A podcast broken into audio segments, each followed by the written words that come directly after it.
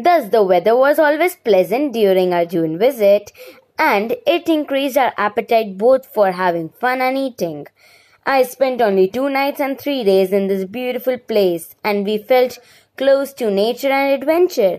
At the same time, it was the most fun and memorable adventure ever.